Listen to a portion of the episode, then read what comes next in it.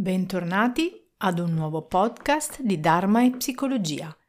Oggi parliamo di intuizione e per entrare meglio nell'argomento mi rifaccio alle parole di Carl Gustav Jung in Le conferenze di Basilea del 1934 che dice L'intuitivo ingloba, avvolge le cose con il suo sguardo che irradia e risplende possiamo concludere che l'intuitivo in fondo non vede le cose, non percepisce altro che la loro atmosfera, guarda al di là dell'oggetto, non si dà pena di osservarlo, poiché questo è per lui un dato senza molta importanza. Quello che è curioso di conoscere è il clima delle cose, la loro origine e il loro destino. Perciò dirige l'attenzione al loro insieme, aspettandosi chiarimenti sulla loro natura particolare e sulla loro vita specifica, sul modo in cui questo insieme fluisce nella corrente degli avvenimenti, nella trama del divenire. Che cosa vuol dire intuizione? La parola intuizione deriva dal latino intuori, che vuol dire osservare, contemplare. E dal punto di vista psicologico, l'intuizione è una funzione percettiva irrazionale. Eh, sembra quasi avvicinarsi al sentimento, ma non lo è, così come non è neanche percezione e non è neanche deduzione logica. Vi è mai capitato di dire io sono una persona molto intuitiva, Oppure al contrario, vorrei tanto essere più intuitivo, ma sono così razionale. Penso che sarà successo un po' a tutti, qualche volta almeno. L'intuizione quindi è una sorta di comprensione istintiva di qualcosa che arriva all'improvviso e che magari qualche minuto prima non era assolutamente dentro di voi. Il filosofo Spinoza diceva che l'intuizione è la più alta forma di conoscenza. E se vi è capitato e se l'avete seguita delle volte, sapete di cosa sto parlando. È come avere all'improvviso una direzione dentro di voi, o una voce, o un'immagine. Ad ognuno poi arriverà in una forma diversa in base al proprio canale comuni- comunicativo, che è quello che usate maggiormente, o la vista, o l'udito, le immagini. Le mie intuizioni, ad esempio, mi arrivano come un sentire, è come se ricevessi delle informazioni che mi passano dal cuore e poi arrivano alla mente e quindi le definisco poi informazioni. Per tanto tempo ho avuto un rapporto conflittuale con la consapevolezza della mia parte intuitiva, poiché dubitavo di essa.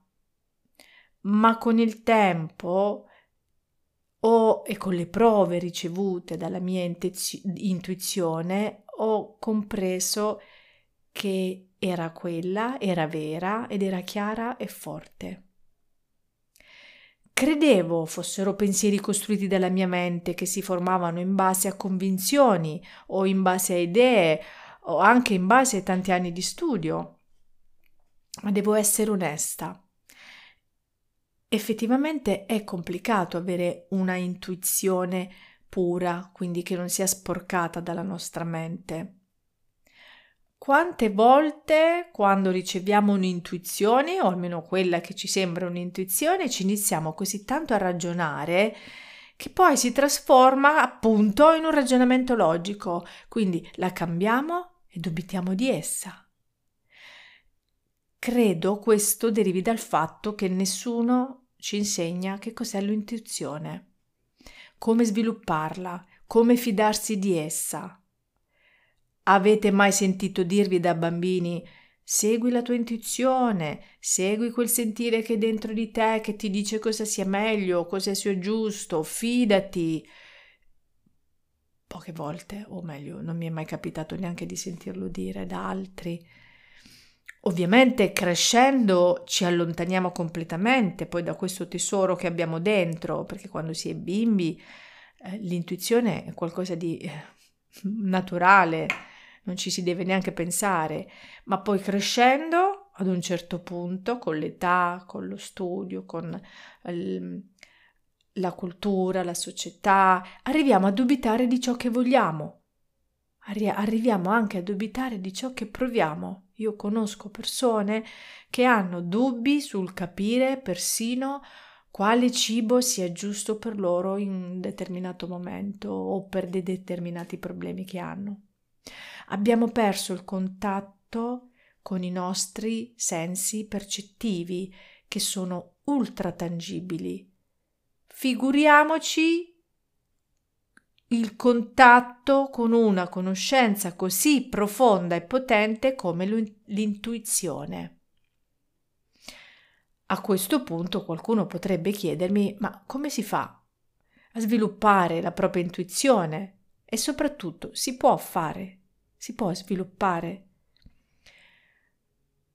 Vi rispondo tranquillamente che si può stimolare attraverso semplici esercizi che possono fare tutti Oggi ve ne elenco alcuni. Un esempio può essere iniziare a fidarsi del proprio intuito, oppure fare esercizi di meditazione, di mindfulness, fare esercizi di tecniche di visualizzazione. Importante potrebbe essere riconoscere i pregiudizi che ci creiamo e che offuscano la nostra intuizione oppure sviluppare i sogni lucidi. A riguardo potete ascoltare il mio, po- il mio podcast Come fare sogni lucidi. O anche attraverso esercizi di creatività. Anche domandarsi cosa si prova in un determinato momento, cosa sentiamo di fronte ad un evento, quale cibo il nostro corpo vuole mangiare, come ci sentiamo dopo quel sogno, quale messaggio quel sogno ha lasciato impresso in noi, sono tutti esercizi per ritornare in contatto con noi stessi. Un altro esercizio per stimolare la propria intuizione è passeggiare nei boschi e ascoltare sia con i sensi che con il cuore, entrare in contatto con essa, respirare gli odori, toccare i rami, le foglie, la terra, fermarsi, sedersi sotto un albero con la schiena appoggiata ad esso, chiudere gli occhi e respirare. La natura aiuta il processo intuitivo perché ci mette in ascolto con la nostra natura interiore. Alcune persone hanno un'intuizione molto sviluppata sin da piccoli è come un dono dentro di loro che non fanno fatica ad utilizzare, è come un flusso continuo di informazioni che arrivano mentre parlano, oppure nei loro sogni o in esercizi creativi, come ad esempio quando scrivono, quando compongono musica o dipingono o fanno arte di qualsiasi tipo. Abbiamo come esempi dei grandi artisti che vengono considerati come dei canali intuitivi tra questo mondo e un altro mondo, è il mondo della creatività, è il mondo dell'intuizione. Colui che segue il principio dell'intuizione, secondo percezioni di tipo inconscio, appartiene quindi al tipo intuitivo. E questa può essere una intuizione esterna quindi con il fine di azioni pratiche, o interna, col fine della contemplazione interiore. Quindi a seconda di dove la indirizziamo possiamo distinguere intuitivi introversi ed intuitivi estroversi. A proposito, Jung diceva, certe persone dotate di una potente intuizione e della facoltà di percepire i propri processi interiori o almeno di presentirli, riferiscono di poter anche osservare frammenti di tale sogno in stato di veglia, sotto forma di idee repentine o di immaginazioni, infime particelle che non si lasciano reinserire in un insieme coerente si può dimostrare che questi frammenti si rivelano durante la vita diurna attraverso dei sintomi, dei disturbi del linguaggio, degli atti mancati e che tutte queste perturbazioni hanno tra di loro delle relazioni segrete, come fossero radici sotterranee intrecciate. Questo è tratto dalle conferenze di Basilea del 1934, Introduzione alla psicologia analitica. Spero vi sia piaciuto questo podcast e che tutti gli esseri dell'universo possano essere felici.